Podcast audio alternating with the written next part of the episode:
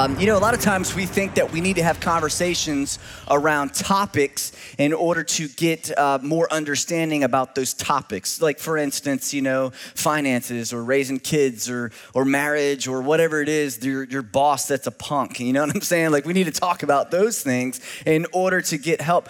But, but did you know that as we discuss the Word of God, as we read the Word of God and we allow it to change us, that everything that we encounter we encounter it differently. Why? Because we're different, because we're changed. And that's the wonderful thing about the good news of Jesus and, and going through the Bible like this is it changes you, and therefore everything that you encounter, you encounter differently. And so uh, we've really been enjoying it. And so, uh, so we're going to be in chapter 8 today. Uh, we're going to be at verses 1 through 17, by the way. We're not going to be covering the entire chapter. This is one of those chapters that needed to get split up in order for us to cover it uh, uh, you know, properly. So, uh, so today, verse 1 through, through 17 is where we're going to be at. And uh, in chapters one through four, we discovered that the gospel reveals God's righteousness.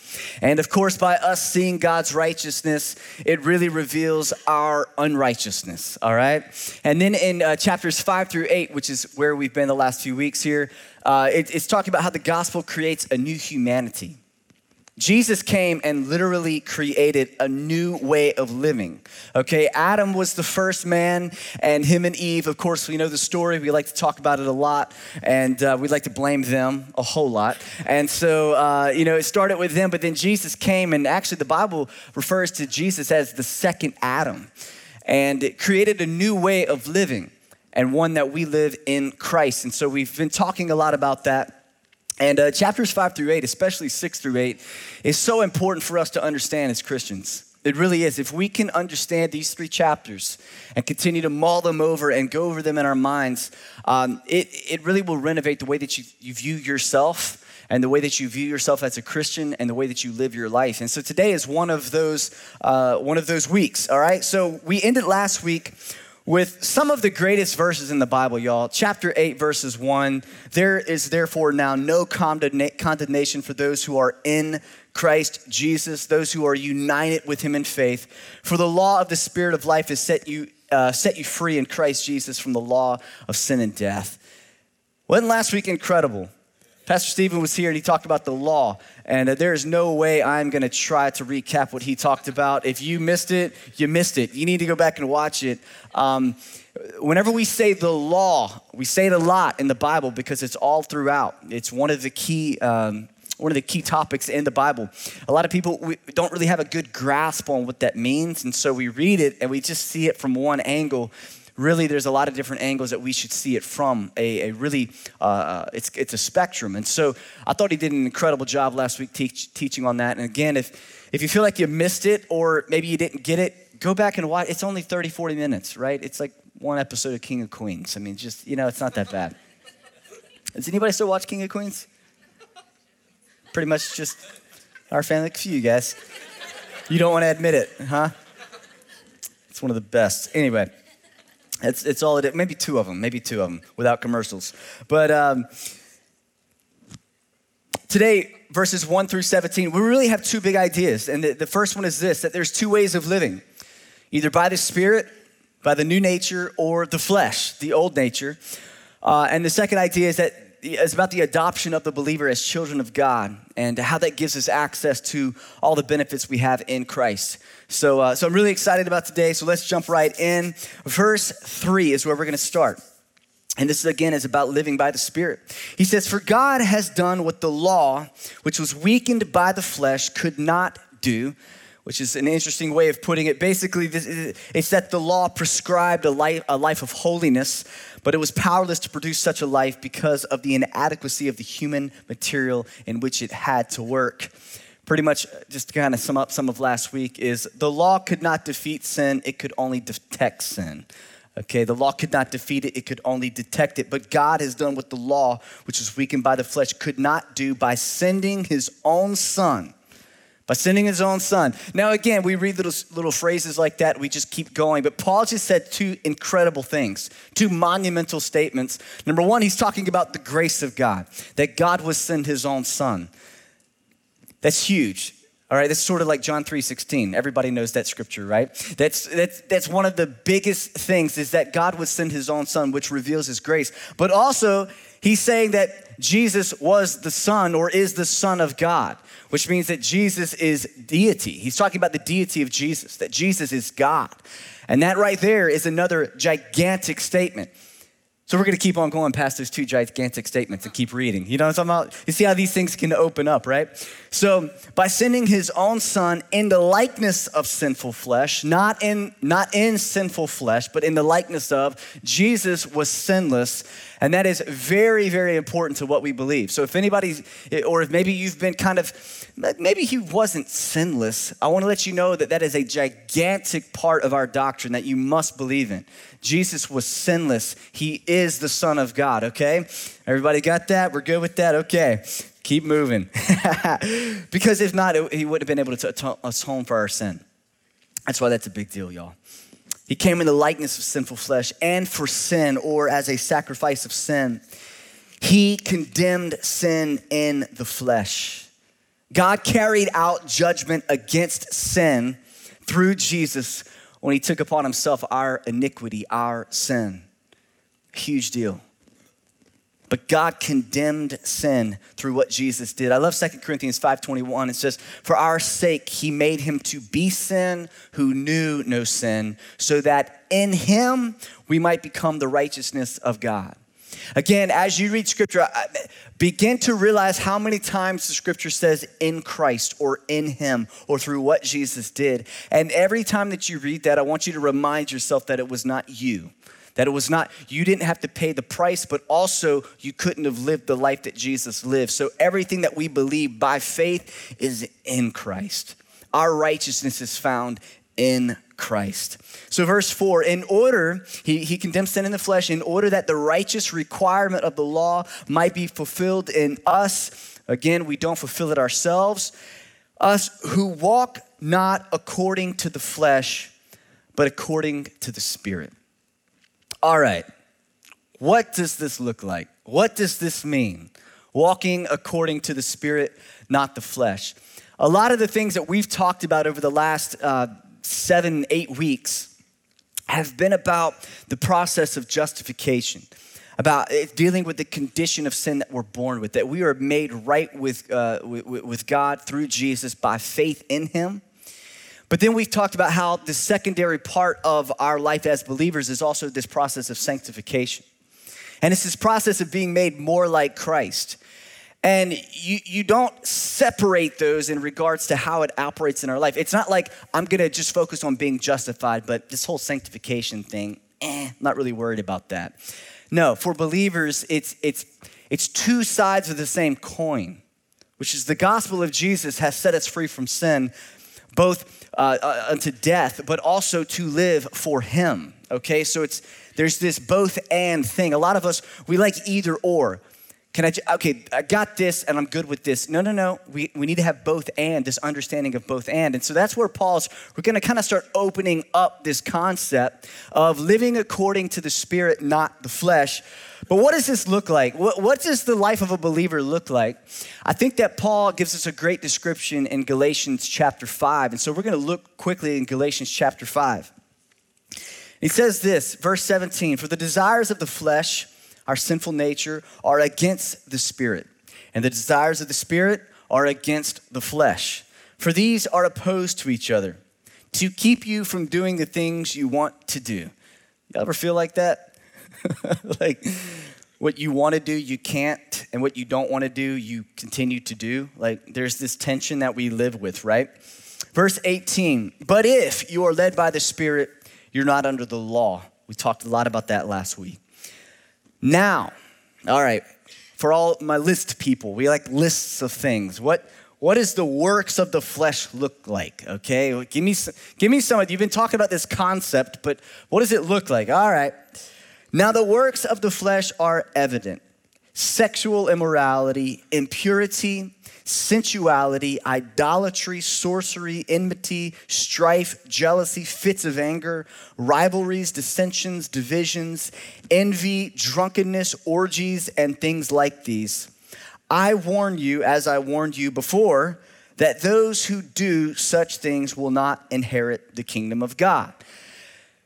Now, those who do such things, I would like to add the word habitually, that this is your lifestyle, okay? A lot of times, this is where fear begins to enter into those who, y'all ever notice those who do good, like, like they're always the ones, those who are good always end up being the ones that are more, most fearful of, of being wrong or being bad. You know what I'm talking about? Like, like maybe you had a brother or sister, they were always like goody two shoes. Like they always wanted, but they were already good, but they always worried about being better, okay? And then those who were bad didn't care about that at all, so they just kept doing it, you know? Like, like so Paul's like, I've already warned you about this, but but here's a list for you. Even though, again, Paul lists some things, but again, he, he deals so much with the heart because because it's such an important component. Because right now, even some of you, you're like writing down the list don't do, don't do, don't do. And Paul's like, yeah, but, but it's more about who you are versus what you do or don't do. But does it matter? Yes, it does matter how we act as believers. Because he says such people that do these such things, they're not going to inherit the kingdom of God. So we see it's very important, right? Very important. But, verse 22, the fruit of the Spirit, the fruit of the Holy Spirit is love, joy, peace, patience, kindness, goodness, faithfulness, gentleness, self control. Against such things there is no law. And those who belong to Christ Jesus have crucified the flesh with its passions and desires. They've crucified their flesh, uh, you know, not physically, but really what he's talking about here again is being united with Christ through faith. But he talks about how our passions and desires have been crucified with Christ. Did you know that our passions and desires speak a lot about the appetite of our heart? What we desire. And you can't always see what we desire. Can't always see it. A powerful prayer that, that I pray quite often, and uh, I believe all of us really should, is, is God, don't just change what I do, but change what I want to do. Don't just change what I do. A lot of us get so wrapped up in what we do, but, but we, we skip over why did I desire to do that? Why did I, what, what was that desire? God, would you change that part of me because it doesn't look like you?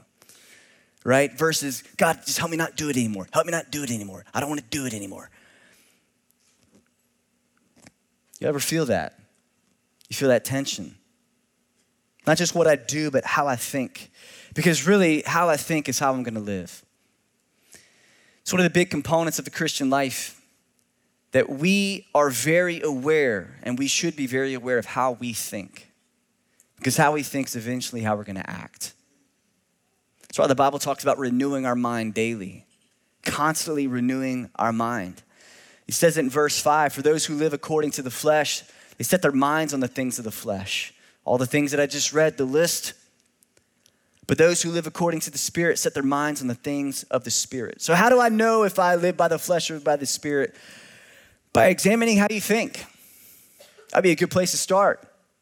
How do you think? What thoughts do you entertain in your life? That's right, nobody knows about this part of you, only you. That's why I think sometimes we should be less concerned with how we act versus how we think because we could be sitting there, not be doing anything, but th- be thinking completely in the flesh.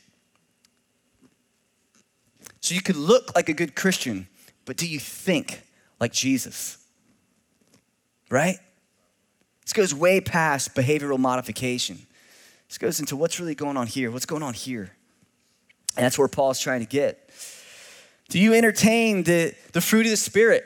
Do you think like these things that we just read? Do you think with love and joy and peace? This past week, I was talking to the staff, and um, I simply, I just read 1 Corinthians 13, most of it. We talked about love.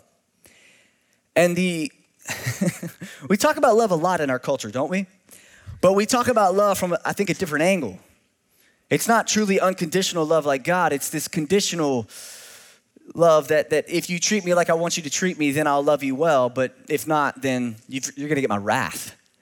It doesn't sound like our God, does it? But the Bible says that God is love. And love is one of the greatest characteristics or the, one of the, the main fruits of the Spirit. Why? Because it's who God is, it's his character. And so here, Paul is telling us that we should think on these things. We should think like this. We should think by the Spirit of God, not by the works of the flesh. And so the, the question is I mean, what images are on the wall of your mind? What do you think about? Not what do you act like right now? What do you think about? What kind of, what kind of anger wells up on the inside of you that nobody sees? What kind of sensual thoughts do you have running through your mind? What kind of impurity is happening up in there? Well, I'm not acting on it. Jesus kind of raised the bar when it came to that kind of thinking. He raised the bar. He was talking to some, some guys and he said, you know, for some of you, it's if I don't cheat on my spouse or if I don't commit adultery or fornicate, like, you know, hey, I'm good. He's like, I'm, I'm telling you, if you even look at a woman to lust after her, you've already committed that in your heart. What? it's a big deal. How do we think? He goes on, verse 6 For to set the mind on the flesh is death. Did you guys know that thinking according to the works of the flesh, it leads to death? It really does. It leads to death. But to set the mind on the spirit is life and peace. For the mind that is set on the flesh is hostile to God, for it doesn't submit or obey to God's law. Indeed, it cannot. I want you guys to not think of fleshly or sinful thinking as unimportant. I want you to think of it as poison. All right? I said it a couple weeks ago when we talk about like, oh, I made a mistake. Like I just made a mistake. We don't we don't call it sin a lot, right? We don't like to do that. Like, I sinned, right? We, we were like, man, I just I fell back in my old way of thinking, right? That's just the old man fighting for its attention. And although there is some truth to that, but you, you know why we're saying that, right? we want to justify it a little bit. We don't want to call it what it is. It's sin. And sin leads to death. Right? It leads to death. That's, that's what we've been talking about is unrighteous living, unrighteousness. That's what Jesus came to die for. So let's not lessen it by, by just saying, oh, just, just, you know, working some things out. How about, man, this is unrighteousness, this is sinfulness. And we repent of it rather than entertaining it. Verse 8 those who are in the flesh can't please God. You can't please God by living according to the works of the flesh. Right? Now, now, now you guys, you're starting to look like, you know, like I'm fussing at you. You're starting to get sad. I see the faces. You get like I started off and you guys were like, and now you're like, right? I can't please God. It's both and. I'm about to get into a spot that's going to kind of lift your spirits a little bit, but we do need to understand the severity of what's going on, right? Can't please God. Verse 9, you, however, you believers, you're not in the flesh, but in the spirit, right? Like, like you're not in the flesh anymore, you're in the spirit. If in fact the Spirit of God dwells in you, anyone who does not have the Spirit of Christ does not belong to him. So, what he's saying is, you should be living this way. And yeah, you, you know, you're going to make mistakes, right? But, but you should be looking and living and, and thinking this way if you belong to Christ, if you actually have his spirit on the inside of you. And this is where things start getting a little bit tough because some of you are thinking, well, do I have the spirit of Christ inside of me? Am I saved? And then some of you actually you ask people, you try to find out from other people, am I like like you're trying to put your finger on the pulse of your relationship with God. Am, am, am, am I right with God? Am I saved? I, I can't tell you that. I, I can't tell you that. Only you know. And if you don't know, then today is a good day for you. It's a good day for you because you can be sure. We're going to get there in a second. But we do have to move through this thinking, man. If I'm not living, if I'm living according to the flesh and not to the spirit, according to all the things that we just saw here, you do have to ask at some point, man, God, is your spirit inside of me? Are you operating in my life? Verse 10 But if Christ is in you, although the body is dead because of sin, the spirit of life The Spirit is life because of righteousness. If the Spirit of Him who raised Jesus from the dead dwells in you, He who raised Christ Jesus from the dead will also give life to your mortal bodies through His Spirit who dwells in you. There's really two trains of thoughts when it comes to these scriptures, and different theologians believe different things. And some believe that this is referring to glorification, which really has to do with the end. Uh, you know, once, once we're in heaven, that we will receive glorified bodies. He will give life to our mortal bodies and we'll be raised to new life, which of course is true. And others believe Paul is saying that the Spirit strengthens us to, to fight the temptations, to fight sin, fight the sin nature, but through the power of the Spirit, not our own. Here's the deal both of them are true. And I believe that we could pull a lot of, uh, a lot of good things from that, both of those trains of thoughts. Number one, that at the end of the, at the end of the day, at the end of our lives as believers, God is going to resurrect our bodies. But even on this earth right now, God fills us with His power. We live by His Spirit to overcome sin. And I think that might be where some people kind of get a little bit skewed is they believe that they are going to overcome sin by their power, by their ability, by trying really hard. And that's not the way that it really works. Verse 12. So then, brothers, we are debtors, but not to the flesh. Basically, we're not obligated to our carnal nature. We're not, uh, we are debtors, but not to the flesh, to live according to the flesh. To live according to the flesh really talks about a life ruled by the standards set up by the dictates of the flesh. We are set free from that. We do not have to live according to that anymore. Verse 13, for if you live according to the flesh, you'll die. But if by the Spirit you put to death the deeds of the body, you'll live. And again, he's describing the two works, the two sided work of the Spirit in our lives dying to sin and also living to Christ. There's two big words. We don't have time to get into it today, but some of you may, may know there, there's a word, it's called mortification. And there's another word called vivification. And one is putting to death the deed, the sin, killing sin. It's really what it, it's, it, it is. It's killing sin in your life. And the other is living for Christ, right? So we, we put off the old man and we put on the new nature. And I believe that some people, they really understand or they think they do killing sin, like fighting sin and, and putting off the old man. But I believe some people stop there and they don't talk about putting on the new. They just focus on one side. And guys, if you, if you just focus on the one side, there's no life in your relationship with Jesus. It's always about the sin. And, and I, I think that's, re- that's really one of the things that we're trying to kind of open up through the series is let's not be so sin conscious. Does it matter? Yes. But let's be God conscious. Let's be focused upon the goodness of God and upon the gospel of what Jesus has done for us. And by focusing our attention on that, it's amazing what happens in our heart.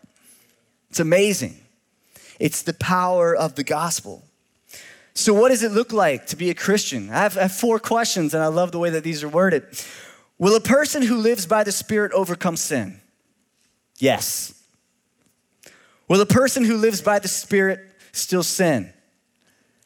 Yes. Is God's grace sufficient to cover any sin? Yes. Does God expect righteous living from believers? Yes. I feel that tension. I hope I help some of you with that, those questions. It's like, yes, and then, but, well, yes on this side too. And, and right, it's, it's both at the same time. And so many times, what happens is we, we, we lean one way, heavy one way, disregarding the other. Well, if I live by the Spirit, I won't sin. It's not completely true. There is a tension in this life. We are believers. We have thrown ourselves into the grace of God, and God is renewing us and changing us by His power, not our own. But still, at times, don't we have echoes of that old man? Yes.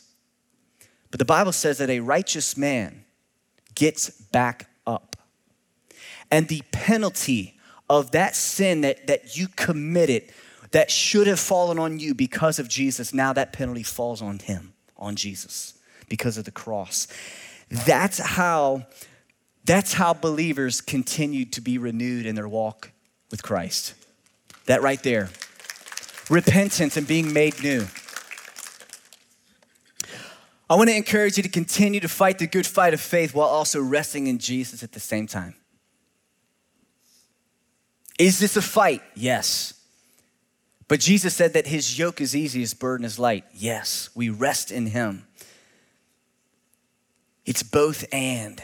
Some days are harder than others, guys. Look, there's some days that it's hard for me to to almost function at times because there, there's just this there's this tension, there's this weight. I'll be honest, just this past week, there was a couple days that I just was just under something. Don't have words for it. A heaviness of, I'll wrap it up with one word fear. Just fear. Paralyzing fear. And you know how I got through that without remaining in it? Leaning into who Jesus is and what he has done. I didn't go walk in the sunlight. I didn't go get another cup of coffee. I didn't go for a run. I didn't go do something to try to stimulate some sort of physical thing, right? Some sort of emotional. No, I leaned into the cross. Because that's where my power is at, man. It's not my own, it's Jesus. How do you overcome sin? Not by trying harder, but surrendering more. That should be encouraging. And then he moves into this last thought. He says, For all who are led or influenced by the Spirit of God are sons of God. For you did not receive the spirit of slavery to fall back into fear. You have received the spirit of adoption as sons by whom we cry, Abba, Father. The Bible uses this term, father and adoption, and we're children of God all throughout. And these words are not used lightly. Paul does not say that we've received the spirit of adoption lightly. Actually, in this time, in the Romans' understanding of adoption, again, it was elevated compared to how we even view adoption today. When someone was adopted, they were actually considered more important than the biological children. Because here's the deal adopted kids were chosen, they were seen and known and chosen. I don't know about you guys, but your kids, did you did you choose your kids? No. Sometimes I'm like, are you my child? I don't know. I don't want to claim you right now, but no. Sounds terrible. I'm just joking. I would never actually. But some days, come on, guys. some days it's it's questionable. But but there was this understanding that as an adopted child, I mean, there was a lot of value placed. It wasn't second rate. And Paul says, You are adopted into the family of God. And now you look to your God and you say, You call him Father. So many of you in this place today do not actually think of yourself as a true child of God. You don't view yourself with that type of value. You always feel like you're on the outside trying to scrap and fight to get on the inside. You still feel like, like, yeah, I know what the scripture says, but but yeah, and you've got to begin to look at yourself and call yourself and believe that you are a child of God based upon your faith in who God is and what He has done for you. That He has chosen you, He has called you out of darkness. You did nothing to deserve it. You've got to begin to lean into that type of understanding because so many of you miss the assurance of your salvation and you run around the tree of, I'm not sure if I am, am I not? So you got to begin to stand on scripture, stuff like this that says, I am a child of God. And let all that fear and all that rejection. Some of you have been rejected in your life by your own parents. And so for you to look and read scriptures like this and say, I called God Father, I really didn't have a good example of that. That actually doesn't sound that positive to me. And you need to allow God to begin to restore your mentality in that area.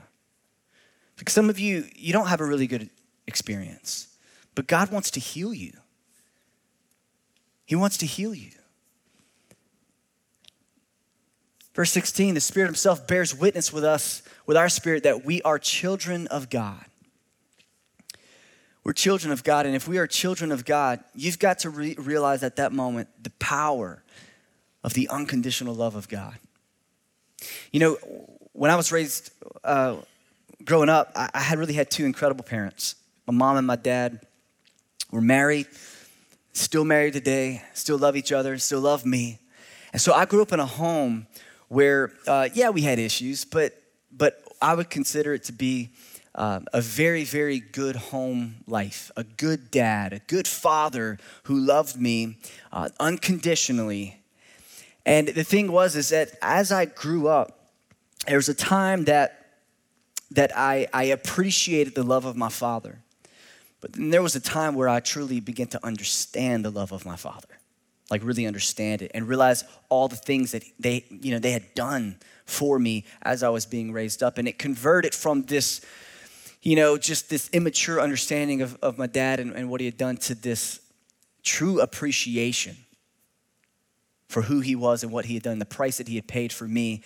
You know, literally money sometimes. Uh, sometimes he had holes in his shoes and he would buy me new shoes for school. I'm talking that kind of stuff, you know. And I didn't know that when I was young until I got older and I realized a lot of great things. But, but moving forward in life, now with two girls, now I'm seeing and understanding the love of the Father from the other direction. And, and as, a, as a person that received this unconditional love from my, my biological father, now I have this unconditional love for my kids.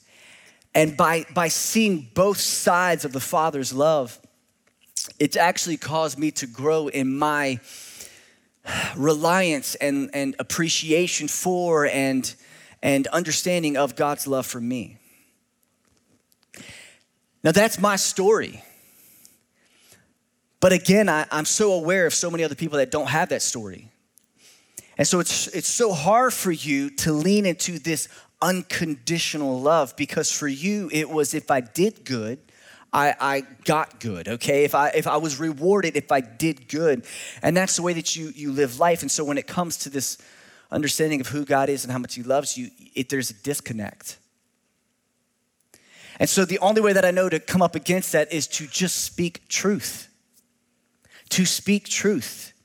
That God sent his son for you, to die for you, not because what you would do for him, but just simply because he loved you that much. And today, his love is still going out to you. It's still there. It's who he is. His grace is sufficient for you and as believers, we are in the family of God. We are children of God. But there's still people here today that, that you are not a child of God. Not everybody is a child of God. Some people, they say that and they believe that, but guys, not everybody is a child of God. You are a child of God by placing your faith in Jesus. That's whenever you are grafted into the family of God, not before.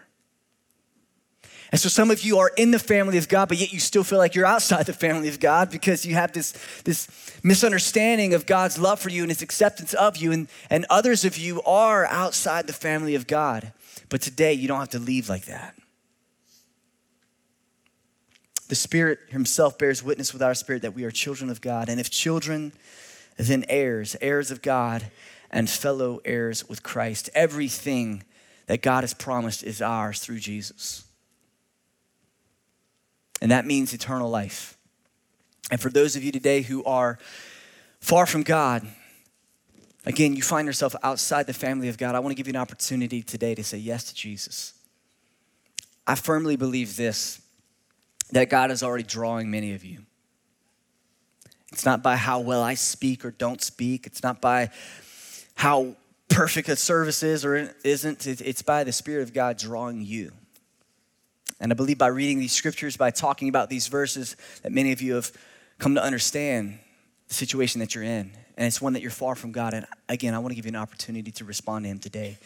Would you bow your heads and close your eyes? All of us in this room, we find ourselves in a couple of different areas. Some of us are, are fighting the good fight, but, but we need to learn how to also at the same time rest in what Jesus has done for us. Some of us are, we're believers, but man, our thinking, our thinking is on the fence. And you've been challenged today, maybe by not what you're doing, but how you think. And God is speaking to you. If you feel a tug of war inside of you, a tension, that's the Holy Spirit convicting you, saying, Yeah, that's that's exactly right. You you need to you need to repent of that. And then some of you are you're technically not really a believer in Christ. You, you've, you've been struggling with your faith. And a lot of you are, are trying to get to God through intellect trying to figure it out before you faith it. And if I could just speak to you and, and say, you will only be able to go so far in your intellect figuring it out before you find yourself at a place where you bow your knee before God and you say, Lord, I don't understand it all, but I have faith in you. And it's not a blind faith, it's not ignorance, it's divine revelation divine belief. That's how the Bible puts it. And today, I want to give you an opportunity to say yes to Jesus. He came to this earth, the Son of God, fully God, fully man, died on a cross for your sin, for your sin nature, for the, the problem that you were born with, the condition of sin. And He paid the price, He broke the back of the power of sin. And he also paid the price for every sin that you will commit. He did it all so you don't have to. And today, all you have to do is say yes. I want to pray with you if you're in that place right now. I'm going to pray a prayer. You can repeat it after me, or you can agree with it. You can pray your own. But find your place today in Christ, clothed in his righteousness, not your own. Let's pray. Say, God, I come before you right now humbly, humble and broken, realizing my situation, the condition of sin that I'm born in. And Father, I throw myself at your feet and I ask for you to, to forgive me of my sin, to clothe me in your righteousness, to cover my sin. I submit my life to you every part that I have to give, the successes and the failures. And God, I ask for you to change my heart. Help me, Lord, to live by the Spirit and not the flesh.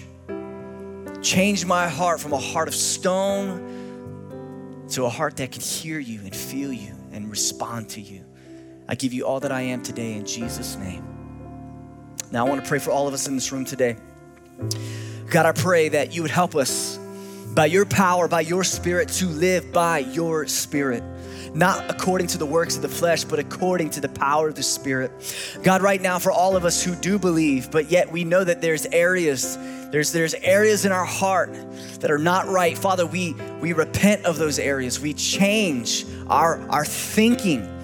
We turn to you. God, I pray that right now you would reveal every part that doesn't line up with your spirit. God, we want to truly see ourselves living out the fruit of the Spirit, to be loving, full of peace, honor, selflessness, self control, gentleness, patience. God, we want to look like you. We want to think like you. We want to act like you. So you get all the glory for how we live our lives. God, we thank you for redeeming us, for restoring us. In Jesus' name we pray. And everybody said, Amen. Northwood Church is one church with multiple locations. Uh, we have locations in Gulfport, Wiggins, and Long Beach, and we'd love to see you there. If you enjoyed this message and want to get more info on who we are, just head over to northwood.tv. And once you're there, you can check out all our past sermons and all the things that we're doing in South Mississippi, and even to, to give to support those efforts of reaching more people. Be sure to connect with us on social media to stay up to date with everything happening around Northwood Church. Thanks for watching. We hope to see you soon.